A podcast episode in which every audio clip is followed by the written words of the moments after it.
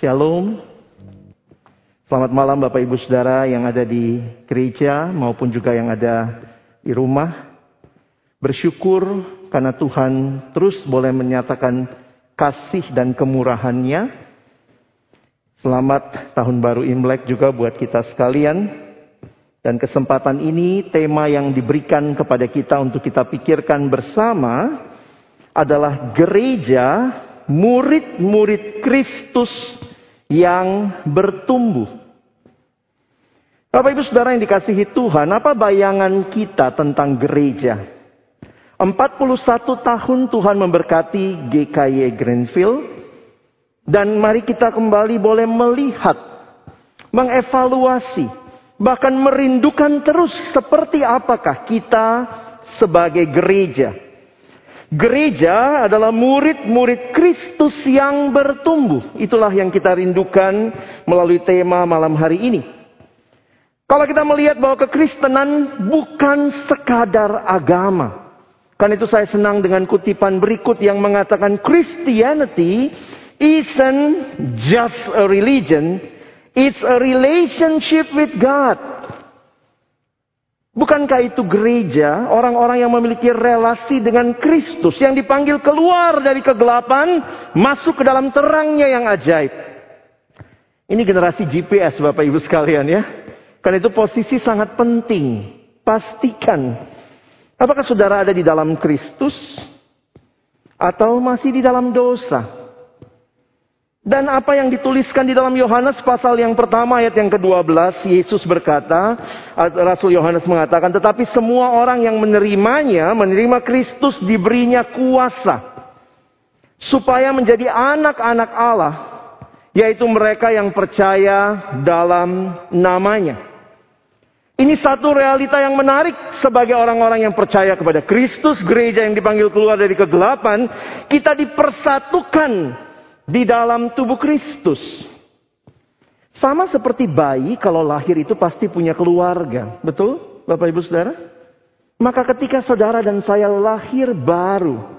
Menjadi anak-anak Allah kita masuk dalam keluarga Allah.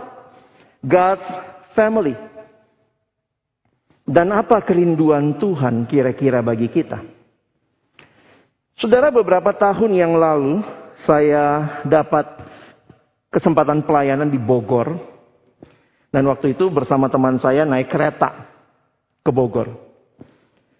Saudara kalau naik kereta di masa yang lalu, wah itu cukup berdesak-desakan, tidak senyaman sekarang. Nah yang menarik waktu itu teman saya ini memang dia commute bolak-balik. Bogor, Jakarta. Dan karena saya ada pelayanan di Bogor hari itu saya ikut dia expertnya kereta, dulu namanya anchor, anak kereta. Dan kemudian dia yang ngasih tahu naiknya bagaimana dan segala macam. Singkat cerita kami ada di atas kereta. Kereta rel listrik KRL ke Bogor. Nah, ada hal yang menarik waktu sudah di dalam kereta cukup berdesakan. Lalu kemudian teman saya bilang, Lex lihat nggak? Dia nunjuk ke seorang ibu agak jauh dari kami, ibu itu lagi menggendong anak bayi. Ya, saya lihat ibu itu lagi menggendong anak bayi. Saya bilang sama teman saya, emang kenapa? Saya belajar komunikasi Bapak Ibu sekalian. Kalau ada ibu gendong anak bayi itu bukan berita. Ya. Berita itu ada unsur-unsur hebohnya. Kalau ada bayi gendong ibu-ibu, nah itu berita. Jadi waktu dia bilang itu ada ibu-ibu gendong bayi. Saya lihat, emang kenapa? Apa hebatnya? Lalu kemudian dia bilang, tahu nggak Lex? Apa? Bayi yang dia gendong itu umurnya 17 tahun. Jeng, jeng, jeng. Itu baru berita ya. Sehingga Bapak Ibu sekalian saya kemudian bilang sama dia, kamu tunggu sebentar di sini, saya mau coba lihat. Dan saya mendekati ibu itu, dan memang ternyata anak yang digendong itu fisiknya bayi, tapi umurnya sudah 17 tahun. Ternyata ibu dan anak ini adalah orang yang meminta belas kasihan atau mengemis di stasiun kereta kota, tapi tinggalnya di Bogor waktu itu. Jadi tiap hari bolak-balik, sehingga sering ketemu dengan teman saya. Sehingga waktu saya dengar seperti itu, saya lihat, benar saudara, saya kaget gitu ya.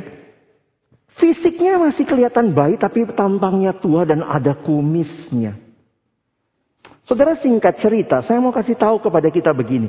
Mungkin kita senang lah lihat anak kecil, benar ya Bapak Ibu sekalian ya. Kalau masih anak kecil, aduh lutuna lutuna gitu ya lucu.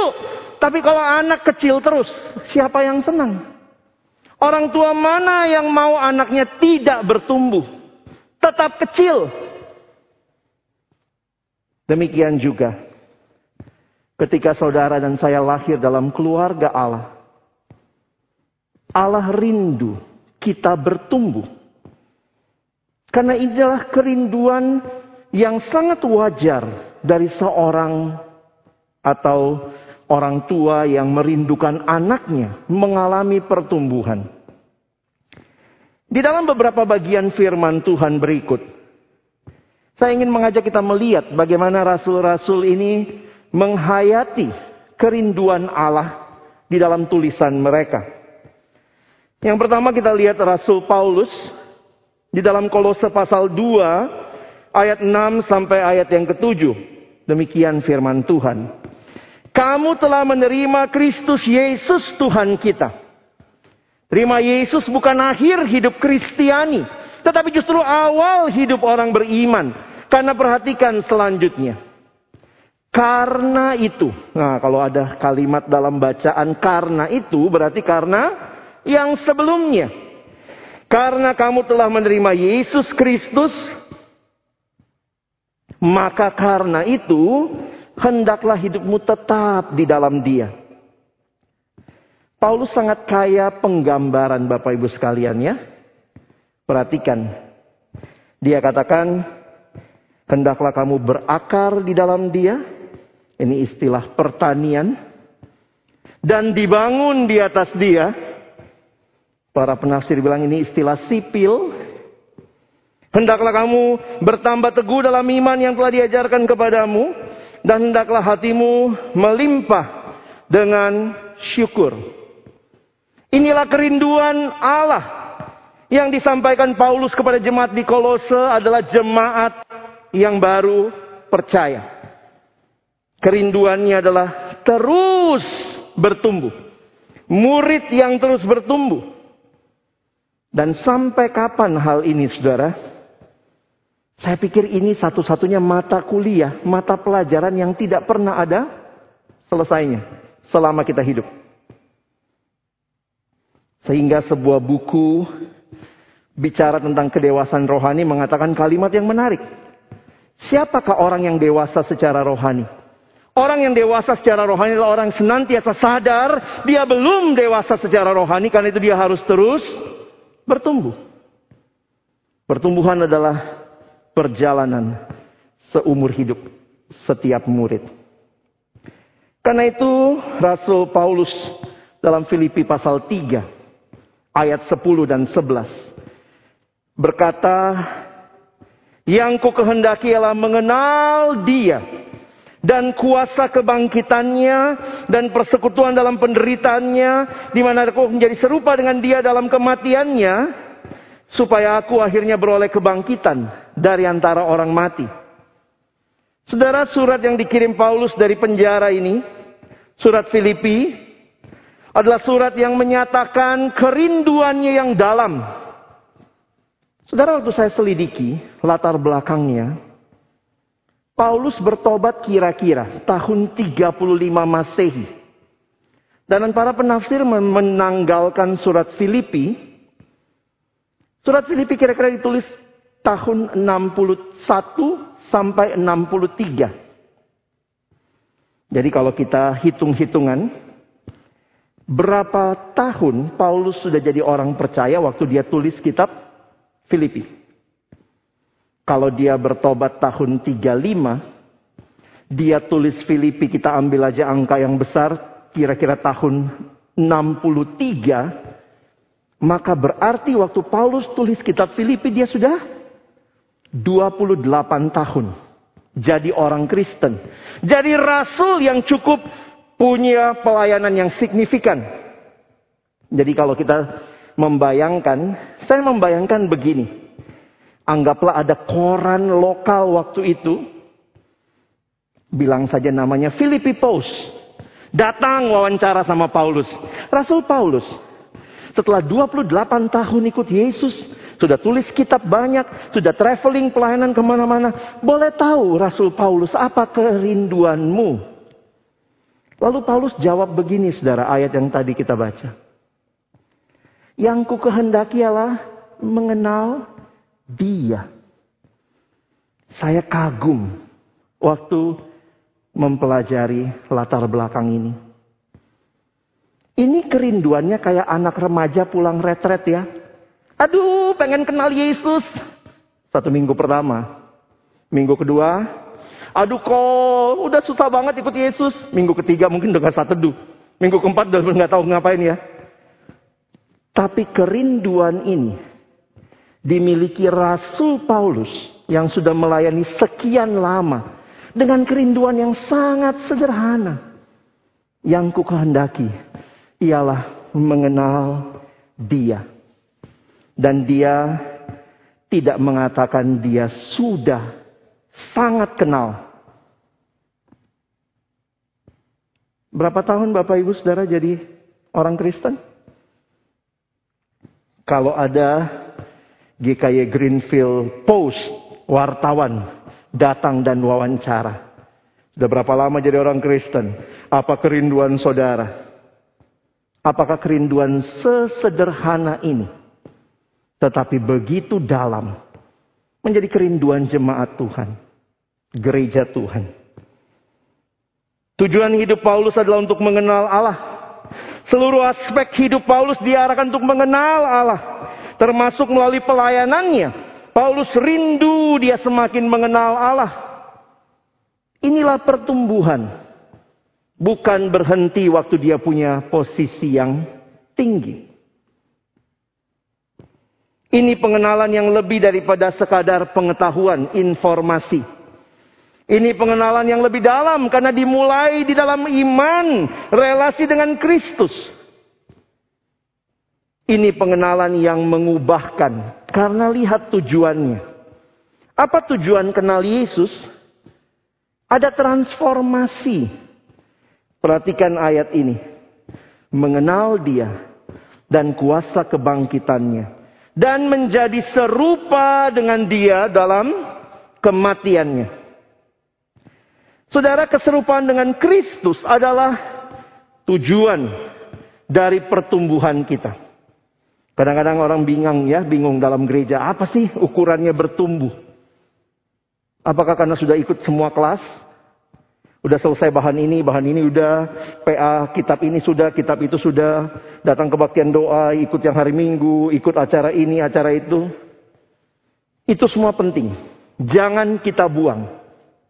Tetapi ingat, tujuan akhirnya adalah serupa dengan Kristus.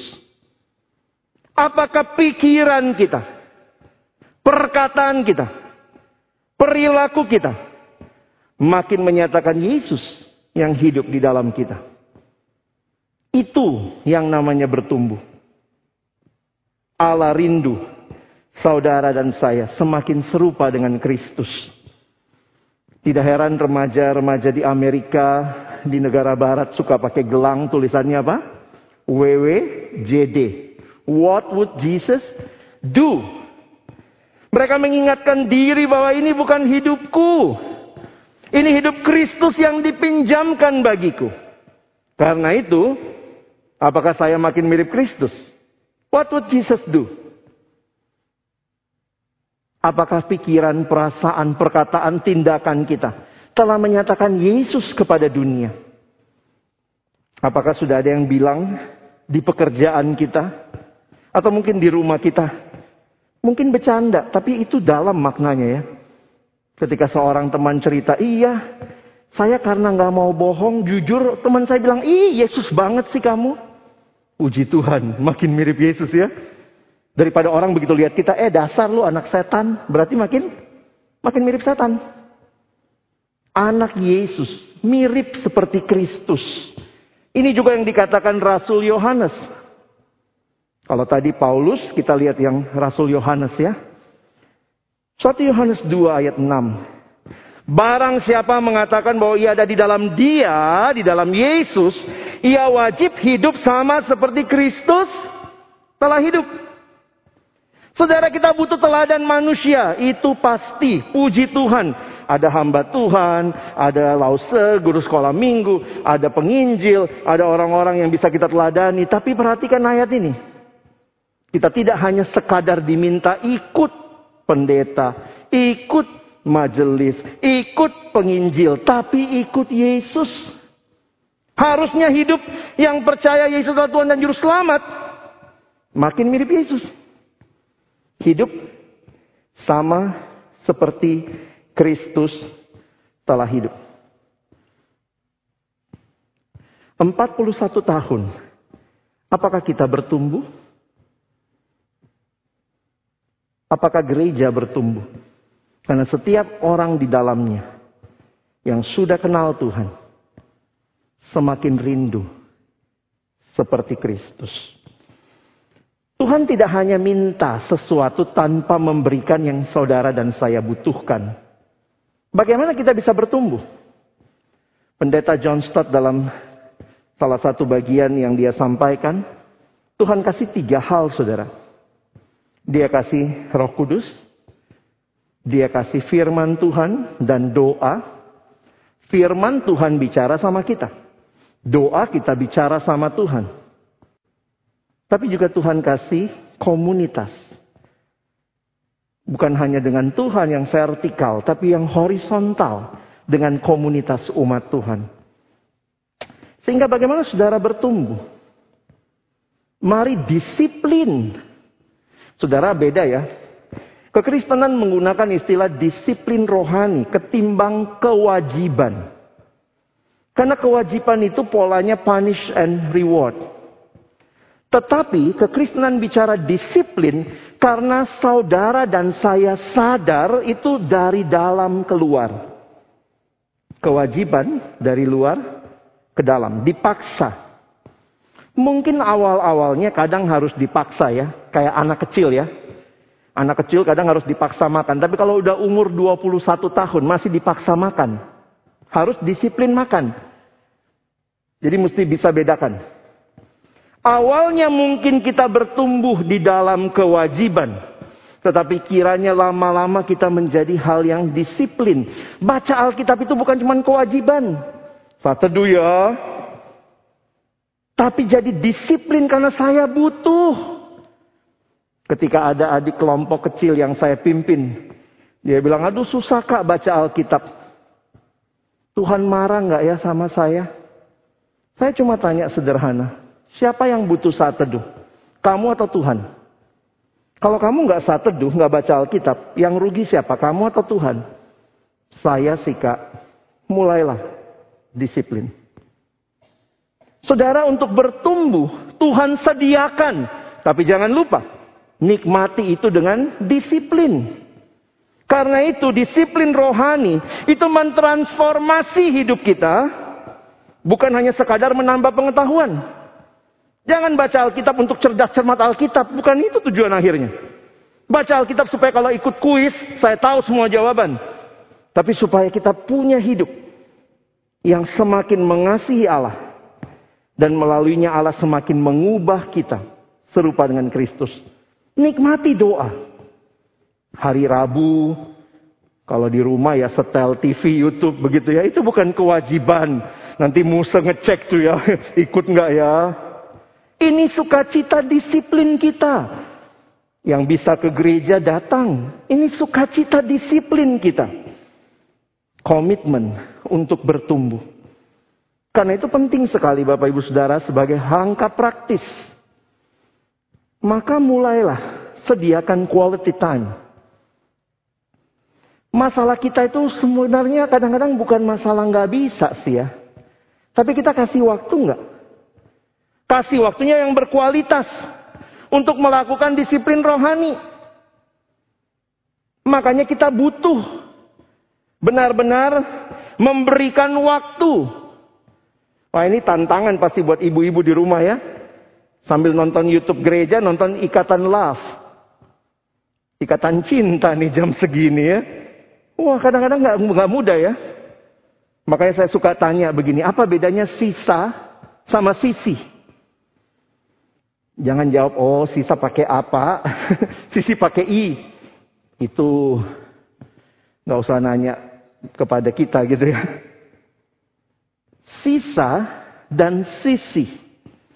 Contoh, kalau ada makanan nih ya, piring besar. Ada makanan lalu saya makan, makan, makan, makan, udah kenyang. Oh, masih ada dikit. Namanya, itu sisa ya. Kalau sisih, dari awal sebelum dimakan, disisihkan dulu. Numpang tanya Bapak Ibu sekalian, mana lebih terhormat? Dikasih makanan sisa atau makanan sisih? Ya sisih lah ya. Itu lebih terhormat. Sekarang kita pikir sebentar. Waktu yang kita kasih buat Tuhan setiap hari itu waktu sisa atau sisih? Jawab sama Tuhan aja ya. Saya tanya sama anak remaja, wow mereka jujur. Anak remaja itu jawabnya jujur ya. Itu waktu sisa apa sisi? Sisa sih. Benar juga. Apakah kita baca Alkitab, kita sisihkan waktu. Kita sisihkan waktu, matikan semua yang lain. Ini lagi kebaktian doa. Kita sisihkan waktu. Karena kita tahu ini penting. Untuk hal yang penting orang rela sisihkan waktu, tenaga, uang. Kadang-kadang kalau orang tidak rela sisihkan waktu untuk ibadah, bagi saya berarti buat dia ibadah tidak penting. Buka toko, buka toko, jam 8 harus buka. Kalau di mall jam 10 harus buka. Buka jam segitu nggak? Iya iya buka harus penting ini penting. Jam segitu harus buka. Saat itu penting nggak? Kadang-kadang kita gini, ya kalau nggak sempat pagi ya bisa malam. Itu bukan menyisihkan waktu, takutnya hanya menyisakan. Jadi jangan salahkan Tuhan kalau kita nggak bertumbuh. Karena Tuhan sudah berikan semua yang saudara dan saya butuhkan. Responilah dengan disiplin. Karena itu, mungkin kita perlu urutkan lagi prioritas kita. Maybe you and I, we need to change our priorities. Seringkali untuk mengubah hidup, coba ubah prioritas kita. Saya tutup dengan apa yang Rasul Petrus biar klop ya. Paulus sudah, Yohanes sudah, Petrus ngomong apa soal ini? Di akhir surat 2 Petrus, ini kalimat yang muncul. Ini ayat terakhir surat 2 Petrus. Bapak Ibu Saudara di sedi ruangan di rumah kita baca sama-sama ya ayat ini. Satu, dua, ya. Tetapi bertumbuhlah dalam kasih karunia dan dalam pengenalan akan Tuhan dan Juru Selamat kita Yesus Kristus. Baginya kemuliaan sekarang dan sampai selama-lamanya. Allah yang memanggil saudara dan saya menjadi gerejanya Dipanggil keluar dari kegelapan. Allah memanggil saudara dan saya untuk terus bertumbuh. Menjadi serupa dengan Kristus. Dia sudah berikan semuanya yang saudara dan saya butuhkan. Roh Kudus, firman, komunitas. Mari responi dengan terus bertumbuh. Kiranya ulang tahun ke-41 GKY Grandfield tidak sekadar dirayakan, tapi dirasakan, dialami apa artinya menjadi murid-murid Kristus yang terus bertumbuh. Amin. Mari berdoa.